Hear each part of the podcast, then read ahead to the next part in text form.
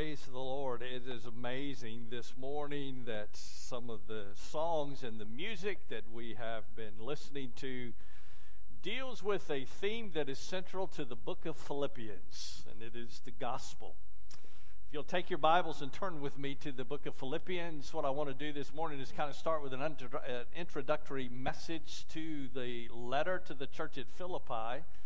Uh, it's interesting uh, when you consider when you consider Paul's letters to the churches, you know, so oftentimes when we look at churches today and we think of the, the age that we find ourselves in, that what we're experiencing today and difficulties within the church and the difficulties that uh, the church finds itself in today has, is kind of new. Well, let me share something with you. It's not. Matter of fact, the beginning days of the early church, when you go back and you study the history of the early church, you find that even during the days of the early church, there were difficulties. There was um, despair. There was division. There was false teaching. There were, I mean, the list goes on and on and on. And so when you come to the church at Philippi, things were not much different uh, at the beginning days of the church at Philippi. Matter of fact, it was very costly uh, for the Apostle Paul and for Silas at the beginning of the church at Philippi. Many of you remember the account in the scripture when Philip and Silas were thrown into prison. Well, guess where they were? They were in Philippi at the beginning days of the early church of Philippi. One of the other things that you find central throughout the book of Philippians is that of joy. And how in the world do you maintain this joy? How in the world do you have this joy uh, that comes from Paul, that Paul writes constantly? He begins in chapter 1 writing about this joy, goes all the way through chapter 4, writing about this joy, this joy that comes in his own heart and in his own life, regardless of what the circumstances were or where they found themselves. You know, one of the things that I think about today where we are, you know, and I, I hear people, and I understand this, I really I do. And I hear this a lot. Well, you know, things just aren't like they used to be. You're right, they're not. I wonder when things are going to get back to normal. I don't know what normal is or what normal's going to be from this point on. I, I just don't understand why. And, and the questions just go on and on and on. Well, let me share something with you this morning, hopefully, that will encourage your heart. I don't know what the new normal is going to look like. I don't know what's coming for the days of the church. I, I don't know what lies ahead for us as we consider the the, the, the assemblies of local churches uh, uh, around the world today. But I can share this with you and I can let you know there is a message that has not changed from the days of Paul even to where we are today, and that's the message of the gospel. It is still the gospel, regardless of whether we find ourselves in this building meeting together as we've always done in the past. And let me say something to you this morning. When you go back and you read the history of the early church and you read the history of the church, where the church has been, where the church is today, I can tell you this that church today, as you think about it and look at it, the folks from back in the days of the early church would look at us, look at us and wonder what in the world did you do with the church? Okay? Because it doesn't look anything like it used to at all.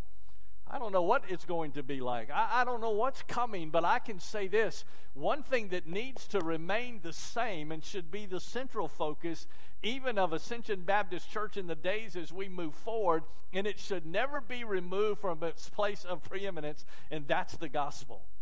The gospel is a part of who we are. The gospel should be a part of the very nature of who we are. You know, the church at Philippi was founded by Paul on his second missionary journey. He had been around the area before, but how many of y'all remember the account in the book of Acts of the Macedonian call? Anybody remember that in the book of Acts? If you don't, I'm going to, good. You didn't raise your hand, so let's go to Acts 16, okay? And let's take a look at it. Acts chapter 16, and then we'll come back to the book of Philippi. Acts chapter 16 gives us the account of the Macedonian vision as well as the beginning days of the church in Philippi uh, under the direction and under the beginnings of, of Paul himself. Beginning in verse 1 of, of Acts chapter 16, I want you to notice as we have recorded for us by Luke, and it says Paul came also to Derbe and to Lystra, and, and a disciple was there named Timothy, the son of a Jewish woman who was a believer, but his father was a Greek. And let me share this with you. Yes, this is the same Timothy who wrote First Timothy, and I mean, uh, who is spoken of in First Timothy and Second Timothy. This is the same Timothy that Paul wrote about, that he wrote the letters to. First Timothy, Second Timothy. All right, this is the same Timothy. Okay, and he was well spoken of by the brethren who were in Lystra and Iconium. Paul wanted this man to go with him, and he took him and he circumcised him because of the Jews who were in those parts, for they all knew that his father was a Greek. Now, while they were passing through the cities, they were delivering the decrees which had been decided upon by the apostles and elders who were in Jerusalem for them to observe. So the churches were being strengthened in the faith, and they were increasing in number daily. They passed through the Phrygian and Galatian region, having been forbidden by the Holy Spirit to speak the word in Asia. And after they came to Mysia, they were trying to go into Bithynia, and the Spirit of Jesus did not permit them. And passing by Mysia, they came down to Troas. And a vision appeared to Paul in the night. A man of Macedonia was standing and appealing to him and saying, Come over to Macedonia and help us. And when he had seen the vision, immediately we sought to go into Macedonia, concluding that God had called us to preach the gospel to them. And so, putting out to sea from Troas, we ran a straight course to Samothrace, and on the day following to Neapolis and from there to Philippi, which is a leading city of the district of Macedonia, a Roman colony. And we were staying in this city for some days. And on the Sabbath day, we went outside the gate to a riverside. And we were supposing that there would be a place for prayer or of prayer. And we sat down and began speaking to the women who had assembled. And a woman named Lydia from the city of Thyatira, a seller of purple fabrics, a worshiper of God was listening, and the Lord opened her heart to respond to the things spoken by Paul. And when she and her household had been baptized, she urged us, saying, If you have judged me to be faithful to the Lord, come into my house and stay. And she prevailed upon us. It happened that as we were going to the place of prayer, a slave girl having a spirit of divination met us, who was bringing her masters much profit by fortune telling. Following after Paul and us, she kept crying out, saying, these men are bondservants of the Most High God who are proclaiming to you the way of salvation. She continued doing this for many days. But Paul was greatly annoyed, and he turned and he said to the Spirit, I command you in the name of Jesus Christ to come out of her. And it came out at that very moment. And, but when her masters saw that their hope of profit was gone, they seized Paul and Silas, dragged them into the marketplace before the authorities.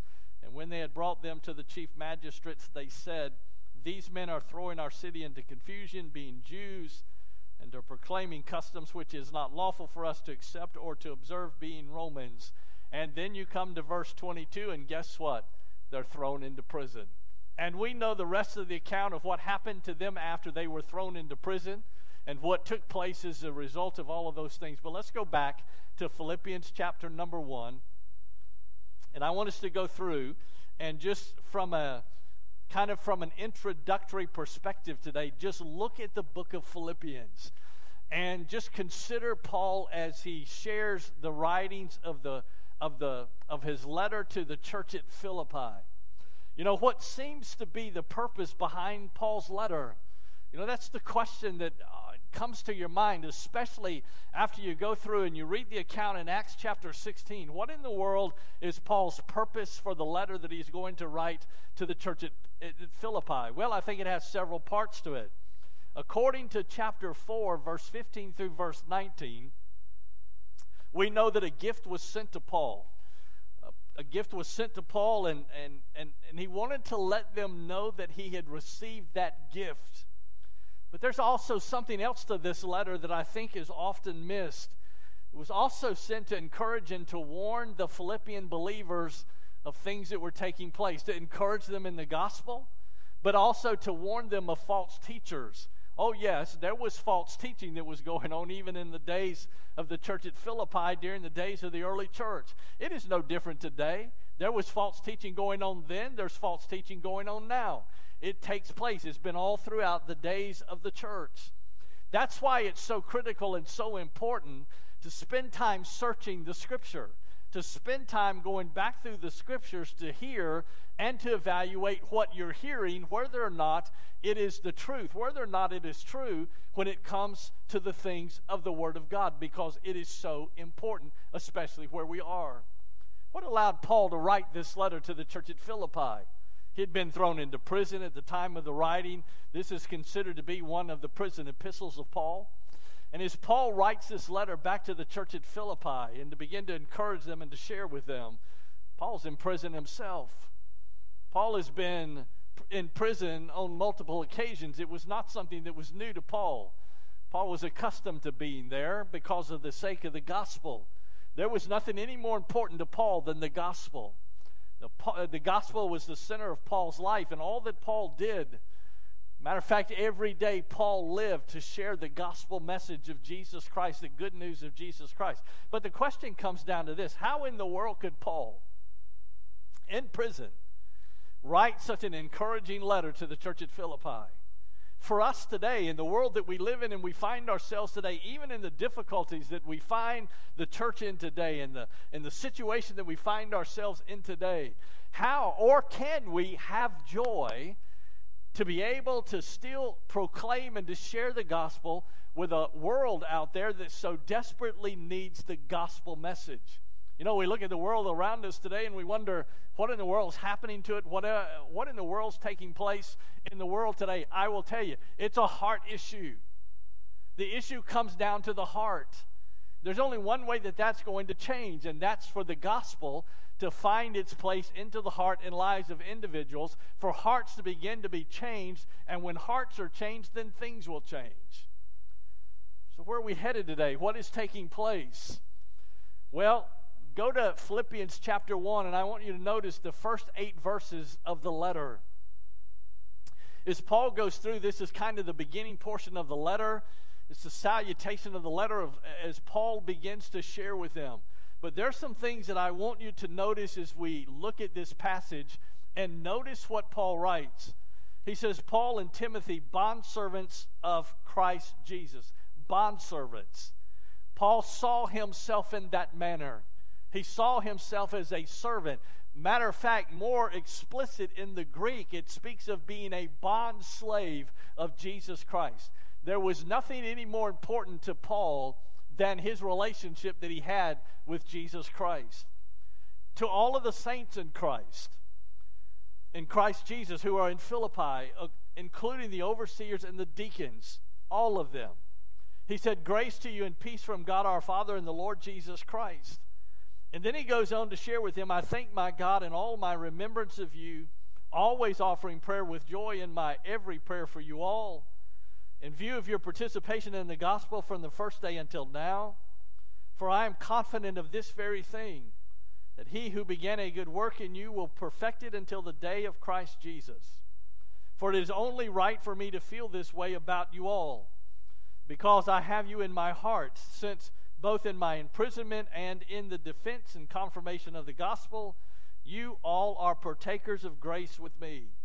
For God is my witness, how I long for you all with the affection of Jesus Christ. So, what can we draw from these, verse, these first eight verses to allow us to see really where we need to be today, even in light of the difficulties in the world that we find ourselves in? What are some things that we can draw right out of these first eight verses from Paul to show us where we need to be today in our own lives? Well, I think there are three very important ones.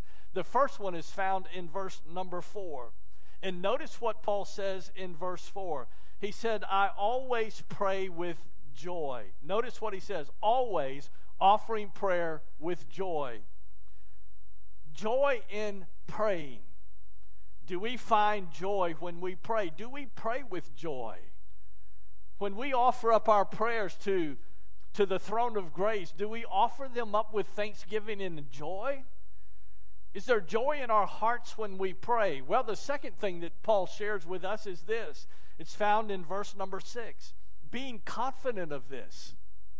Look at verse 6. Notice what Paul said. He said, For I am confident of this very thing, that he who began a good work in you will perfect it until the day of Jesus Christ. Paul knew that beyond any shadow of a doubt. He had the absolute confidence of knowing that the work that was started in the hearts of those that were in the church at Philippi, that God would carry it through until the day of Jesus Christ. He knew that. So Paul prayed with joy. Paul had confidence in his, in his own heart and life of the gospel. And then here's the other interesting thing it's right for me to feel this way. Look at verse number seven. Notice what Paul wrote to them. He said, For it is only right for me to feel this way about you all. It's the way I should feel. It's where he found the church at Philippi. It's what the church at Philippi was a part of regardless of how difficult things may have been and how difficult things may have gotten. Matter of fact, Paul's going to deal with an issue in the very opening of this letter in Philippi that was taking place. But Paul still found the joy, still found the confidence, and said, This is the right thing for me to do, and this is the right way for me to act because of the gospel. And the question comes down to this today to us is how important is the gospel to us? What is the gospel? The death, the burial, and the resurrection of Jesus Christ. It is the only thing that will change hearts and lives. It is what is needed and necessary that we understand when it comes to the gospel and how important the gospel is. People need to hear the gospel. You say, well, Brother Robert, I mean, the gospel just, it just seems like it's every day, it's every hour. My dear friend, as long as people are dying and going to hell without Jesus Christ, the gospel still needs to be proclaimed. And it ought to be a part of our lives and who we are. But let me ask you a question Do you joy in the gospel? I don't know about you, I do. I joy in the gospel. Why? It changed my life. What will change your life? The gospel will change your life. Do I have the confidence? I have the absolute confidence in knowing that God will complete in me what He started through Jesus Christ until that day when He takes me home. And then in that moment in time, all that I have in Christ will be brought to its absoluteness when I find myself in the, prison, uh, in the presence of the one who loves me so. So, with absolute confidence, just as Paul said, I have the confidence that he will complete what he started in you. And then, number three, it's right for me to feel this way. It's the way we ought to feel, it's the way we ought to be. No matter how difficult things get. What if you found yourself in prison as a result of the gospel? What if we find ourselves today that the churches we know it meeting together? And let me say this to you this morning. I hate to tell you this, but let me break some news to you. The church is not dead, the church is still alive today. Matter of fact, the church is still moving on today, and the church will continue to move on either with us or without us. And what I'm talking about is the church. I'm talking about the church that is made up of born again believers in Jesus Christ, the very bride of Christ Himself. So that's why Paul, with the absolute confidence and the joy, could write what he's writing to the church at Philippi while he is in prison. But we see something else. The text shows us that Paul's thanksgiving was joyful. Look at verse 4 and verse 5. Always offering prayer with joy in my every prayer for you all, in view of your participation in the gospel from the first day until now. With thanksgiving, that joy comes. Thanksgiving that comes as a result of what the church at Philippi was involved in. They were involved in and participating in the gospel. And my question for us today are we participating in the gospel? Are we busy about the gospel? What does the gospel mean to us? Where does the gospel find its place in our hearts and in our lives? But there's something else. And we talked about this confidence. So, as a result of the thanksgiving and the joy, the confidence that was there, verse 7 and verse 8, we see that that is the proper attitude that we should have when it comes to these. Paul prayed for them with joy because of their participation in the gospel. You know, we often wonder sometimes, and I, and I hear this a lot, and I get concerned about this when I hear this. Well, how many gospel conversations did you have this week? Have we come to the place, have we come to the point that we're now just counting gospel presentations? And let me ask you another question What's a gospel presentation? Are we sharing the gospel? And let me share one other thing with you this morning. It's more than just words that come out of our mouth. The gospel should be something that we live out in our lives every single day. Paul's desire was that they would see Jesus Christ in him. Would he share the gospel? Sure, he would. Would he preach the gospel? Sure, he would. Would he proclaim the gospel? Sure, he would. That's what Paul did. But Paul, saw, Paul also shared it with those, and anyone who was associated with Paul knew how important the gospel was in Paul's own life. Let me ask you this question this morning How important is the gospel in your own life? Do we talk about it with the confidence that we ought to have? Do we understand the significance of what it means to be a part of the gospel.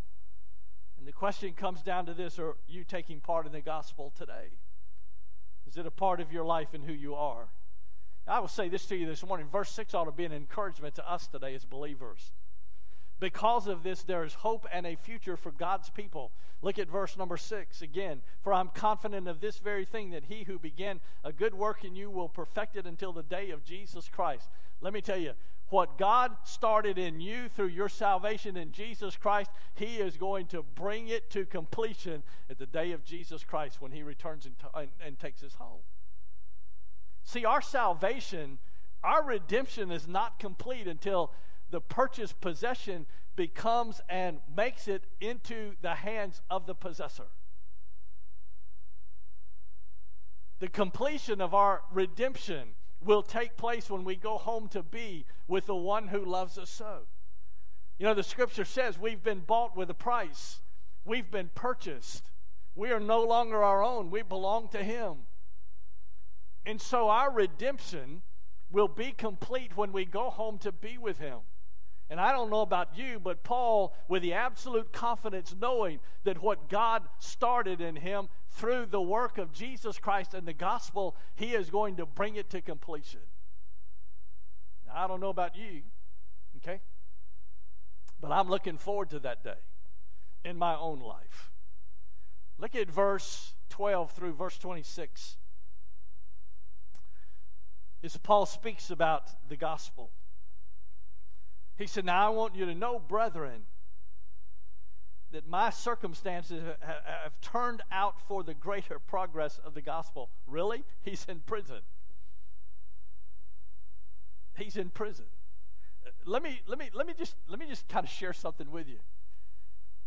Did you know that we're here today as a result of the spreading of the gospel from the days of the early church, from the book of Acts? And my question is, what are we doing to carry it on? What are we looking to do as Ascension Baptist Church in carrying on the gospel message? To see that even when we finish up here and, and we've completed all that we can do and, and we go home to be with the Lord, is this work going to continue on? I will say this to you this morning it will continue on as long as the word and the gospel has the preeminence in this place, and it is what is taught and it is what is preached. As a result of that, it will continue on because it's what it's what changes the lives and the hearts of people. But let me tell you something it's going to take. It's going to take for God's people today to become engaged and to get excited about what we have in the gospel in Jesus Christ.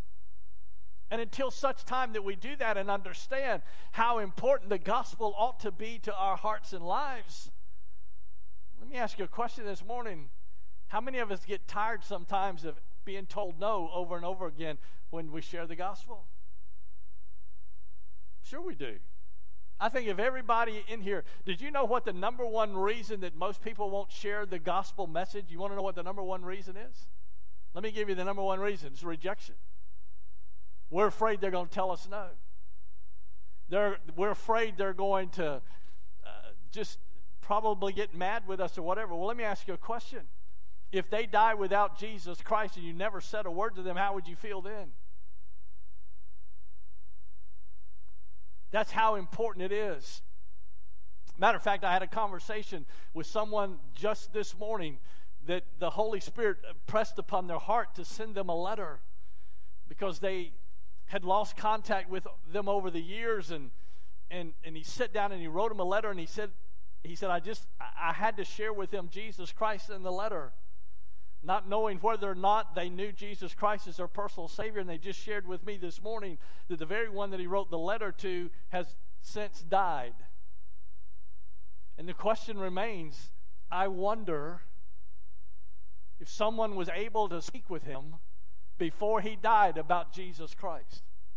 Now, my question to, to all of us in this room this morning is how much does it move us? How much does it move us today when we consider that if someone dies without Jesus Christ, do we understand? And let me say something to you this morning. I hate to tell you this, but there is no such thing as post mortem opportunity. In other words, there is no there, there is no other choice after death comes. And I know that's a, that's a new message that's being touted today that even though you die, you still are going to have an opportunity to find yourself in the presence of the Lord for all of eternity. I hate to tell you this this morning, but according to the scripture, when you die, if you die without Jesus Christ, there is no more opportunity for you. That's why it's so important and that's why Paul spends this whole opening of this letter to the church at Philippi. And guess what he does? He deals with the centrality of the gospel message. Look at verse 13. So that my imprisonment in the cause of Christ has become well known throughout the whole Praetorian Guard and to everyone else. In other words, when Paul and Silas were in prison and they began to sing praises at midnight, and when they were set free, the Philippian jailer and his whole household were saved as a result of what they heard and saw in Paul. After the prison bars were open and Paul and Silas found their way out, they didn't run off and go try to hide somewhere. Guess what? No, they said, told the Philippian jailer, just hold on just a minute. Let us share with you the truth. That's what gave Paul the confidence that he has. That's how Paul is able to write to the church at Philippi the way that he did. And look at verse 14. Paul goes on to say, and that most of the brethren trusting in the Lord because of my imprisonment have far more courage to speak the word of God without fear. How in the world could Paul find such joy being in prison? Let me tell you why. Because it was in his imprisonment that the gospel message was finding a greater progression than when he was outside of prison. It didn't stop. Just because Paul had been put in prison didn't end the gospel message. And my dear friend, for Ascension Baptist Church, just because some of us may go home to be with the Lord doesn't mean that the gospel quits. It doesn't mean that the gospel comes to an end or comes to a close. What it ought to do is it ought to encourage us. I don't know about you, but doing funerals for many of those believers out of our uh, uh, uh, church here that have gone home to be with the Lord, let me tell you what, sometimes you get just, you know, you just, all the things they've read about, all the things that they had heard, all the things that had been a part of their life, now they were experiencing the joy of Christ Himself in the throne room of heaven. You know, sometimes you just wonder about that. I wonder what it would be like to be there. But notice the end of verse 14. They spoke the word, have far more courage to speak the word of God without what? Without fear. Knowing that we've shared the truth with them. Even, listen, even if they say no, even if they say, and let me tell you something, sometimes, I will say that it gets discouraging. It, it gets discouraging. I know where I was before I got saved. And that was not a good place. Now, I'll just tell you. Matter of fact, it was a miserable place. I struggled every day trying to fill an emptiness inside of my heart with everything I could put my hands on. And I'd go to bed at night, I'd wake up the next day, and that same emptiness would be there. And it didn't make any difference what I tried to fill it with. That emptiness was always there. And matter of fact, the more you took to try to get it covered up, the more it took for you to get back to that feeling that you were there to try to cover up that emptiness that was in your heart. Everything I touched seemed to fall apart. I couldn't understand why. I, I just couldn't. It seemed like every every path I went down, every choice I made, it, things just came apart. And matter of fact, sitting one day, I was trying to figure out, Lord, what in the world? Uh, I, I mean, I was raised in church. I, I, knew who God was, and I just couldn't understand. I said, I, I matter of fact, this is the point I'd got to. I thought I was losing my mind. There was one point in time in my life where I find myself pulled off on the side of the interstate on an exit. I don't know how long I was there. I don't know where I was. I don't know what was going on. I don't know what happened that brought me back to the point that I continued driving and got to where I needed to go.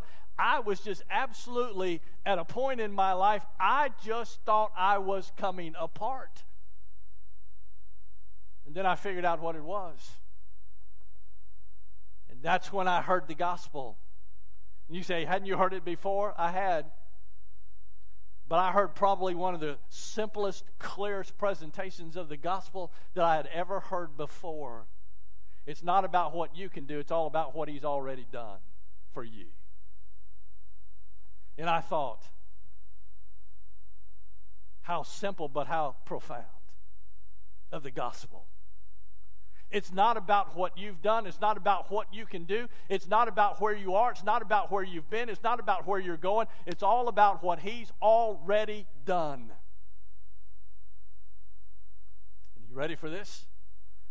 That's why it's called the free gift of grace. But on July the 8th, 1990, my whole entire life changed. Changed right in front of my eyes. Matter of fact, I never will forget. I went to bed that night, woke up this, that next day with a joy in my heart that I could not explain. Matter of fact, the whole entire book of Philippians, Paul deals with the subject of joy. How could Paul have such joy? In prison, beaten, run out of town, half stoned to death, and the list goes on and on and on. But how could he have such joy? I'll tell you why. It's because of what the gospel can do in your heart and life when you allow it to be the center of who you are and what you do. Paul goes on in verse 15 and notice what he said. Some, to be sure, are preaching Christ even from envy and strife, but some also from goodwill. In other words, Paul said there are some preaching the gospel with a wrong motive, but yet there are some preaching the gospel with the right motive. Notice verse 16, he says, The latter do it out of love, knowing that I am appointed for the defense of the gospel. The former proclaim Christ out of selfish ambition rather than from pure motives, thinking to cause me distress in my imprisonment. What then? You know, I love the questions of Paul. I love going through just going through his letters and read the questions that Paul asked. So he asked another question here in verse 18. He said, What then? Only that in every way, whether in pretense or in truth, Christ is proclaimed. And notice what he said Christ is being proclaimed, the gospel is being proclaimed, and as a result of that, guess what Paul says? I rejoice. There's joy. Why? Because the gospel of Jesus Christ is being proclaimed. And let me say this to you this morning God didn't call you to save anybody.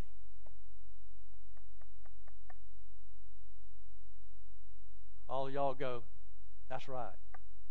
He didn't call us to save anybody. Let me tell you what he called us to do is to share the gospel. To plant the seed of the gospel.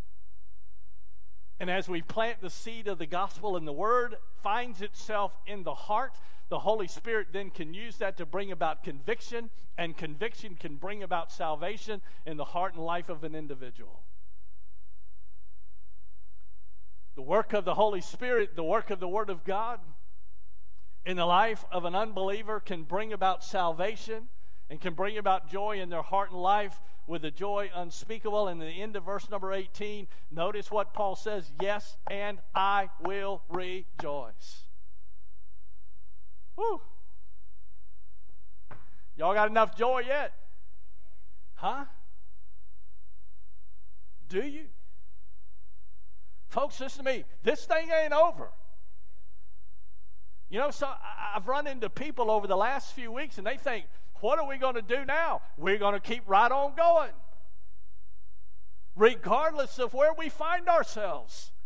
The gospel's not dead. Jesus Christ is not dead. He's still alive. And my dear friend, the gospel has the power today to save and to change people's lives. That has not changed today. Paul's joy wasn't in his circumstances. Paul's joy was not in the people around him, other than those who would come to encourage his own heart and life and in the churches he had a part in. But it wasn't predicated on that. Let me tell you where Paul found his joy in the relationship that he had with Jesus Christ.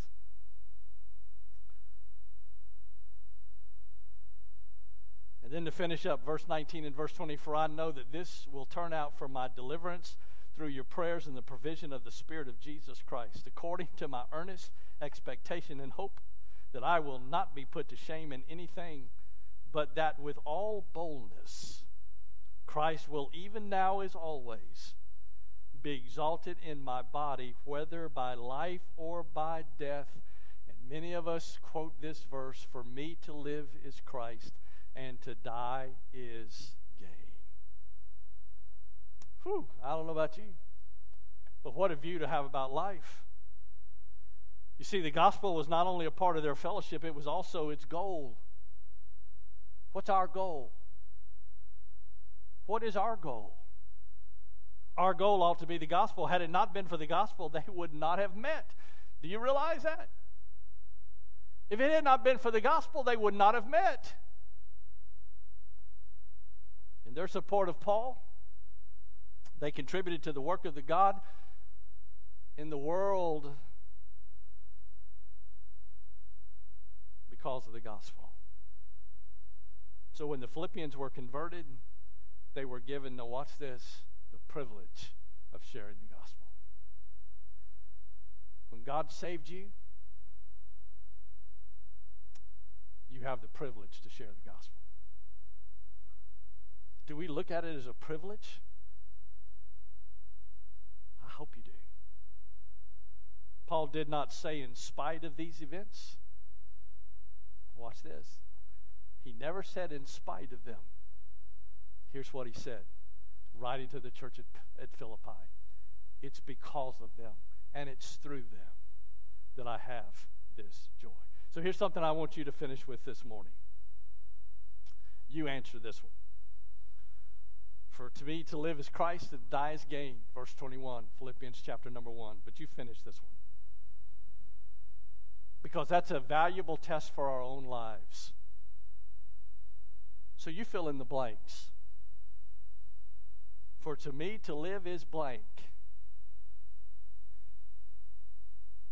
And to die is blank. Where are you at in your own life? You fill in the blank. I trust that you will fill them in as Paul did. For me to live is Christ, and to die is what? Is gain. Paul's view of life, how could he have such joy? I'll tell you why. It's because of the gospel. It changed his life. Amen. Let's bow our heads together. Father, we thank you for for Paul's opening of his letter to the church at Philippi. And Father, for the encouragement and, and the joy that we see in Paul's own life. And it was difficult for Paul. The hours and the miles of traveling, the, the difficulties, and, and just all of those things associated with this travel his imprisonment, his stoning, his beatings, all because of the gospel. But at the end of the day, Paul says, For me to live is Christ, and to die is gain. Oh, Father, may that be the heartbeat of who we are today. Even in light of where we are today and where we find ourselves today, and the difficulties that we find ourselves in, may we understand and realize just how important the gospel is. And so, Father, this morning I pray for those who may be here today, maybe watching online with us that do not know Jesus Christ as their own personal Savior. Father, I pray that today they will not wait, but today they'll put their trust and faith in the finished work of Jesus Christ and give their heart and life to you and forever change their life from this day forward. Father, whatever the case may be today, whether it's to follow the Lord in scriptural baptism, to become a part of a local New Testament church, whatever it may be, Father, may we surrender ourselves completely to you and be obedient to what you've called us to do. And we ask all of this in Jesus' name and for his sake. I'm going to ask you to stand together with me. Brother Ed's going to come lead us now in a hymn of invitation this morning entitled I Surrender All. Have we? Do we surrender ourselves to the gospel? As Brother Red leads us this morning together as we sing this together today. Oh, to Jesus I surrender. Oh, to Him I freely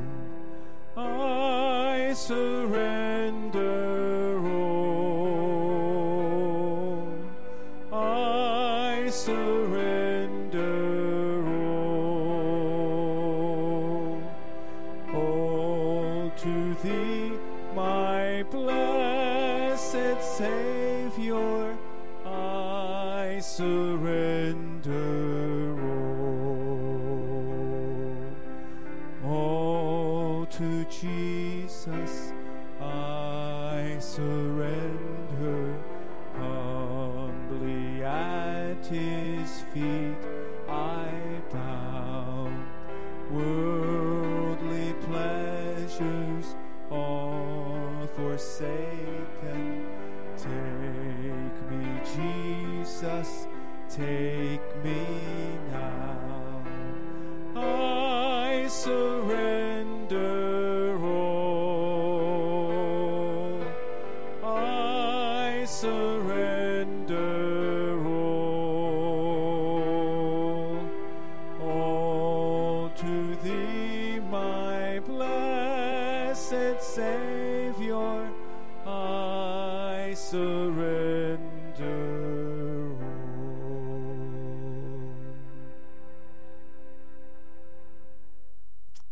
of the service where we have an opportunity to give back to the Lord a portion of that that He has so richly blessed us with. We still have all of our online giving means is still available to everyone uh, through online, but also we are also receiving the offering here in the church. Uh, we'll do so again this morning. But before we pray and before we take up the offering, I just have something that I want to share with you for all of us to celebrate about this morning. We have two individuals here who just recently reached a milestone in their wedded bliss. And that is Brother Tommy and Miss Lucy Goodson up here just celebrated. He's still alive today. 50 years of wonderful marriage. So let's give them a big.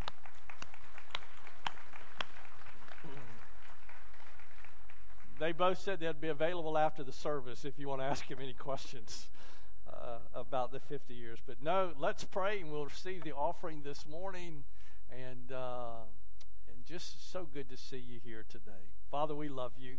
We thank you for the privilege and the opportunity that we have to give back to you a portion of that that you've so richly blessed us with. Take these offerings this morning and use them for the furtherance of your kingdom, not only here but around the world. And we ask all of this in Jesus' precious and holy name. Amen. You can be seated.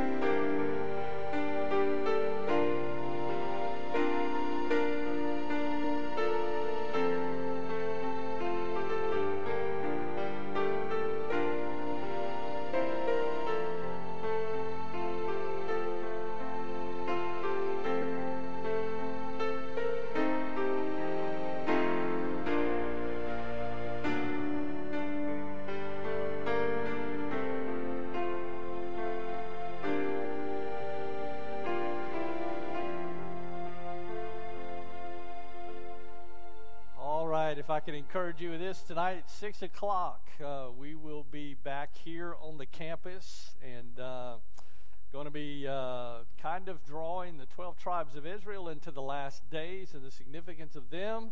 You get to the book of the Revelation, two tribes are missing the Dan of Ephraim. What in the world happened to Dan and Ephraim? Why they're not listed there? And uh, so we'll be talking about that tonight, so I would encourage you for that. And then also uh, the students um, oh, connection cards. Yes, thank you. Let's not forget the connection cards. If you're here for the first time or it's been a long time since you've been here with us, don't forget about the connection cards. I know you don't physically have one in front of you, but there are online through our digital means, okay? We'd love to be able to connect with you. So if you'd log on to our website and uh, fill one of those out for us, we'd appreciate that so very much. Anything else I missed today before we do? Students tonight, right? Okay students tonight on the campus as well, and uh, 6 o'clock, and fellowship afterwards. And so we encourage everybody to uh, be back here tonight. Amen. And uh, we're looking forward to it. Let's stand and we'll be dismissed in a word of prayer. Let's bow our heads together as we pray. Father, we thank you for the time together today. Father, we thank you for your word. Father, I thank you that we can draw from the confidence of the Apostle Paul as he wrote to the church at Philippi. Father, just how important the gospel is. Father, may we carry it with us everywhere we go, not only from words that are spoken from our mouths, but Father, also lived out in our lives every day. I pray that you'd keep us safe as we travel from this place. Bring us back again the next appointed time, and we'll be careful to thank you and praise you. In Jesus' name, amen. You're dismissed.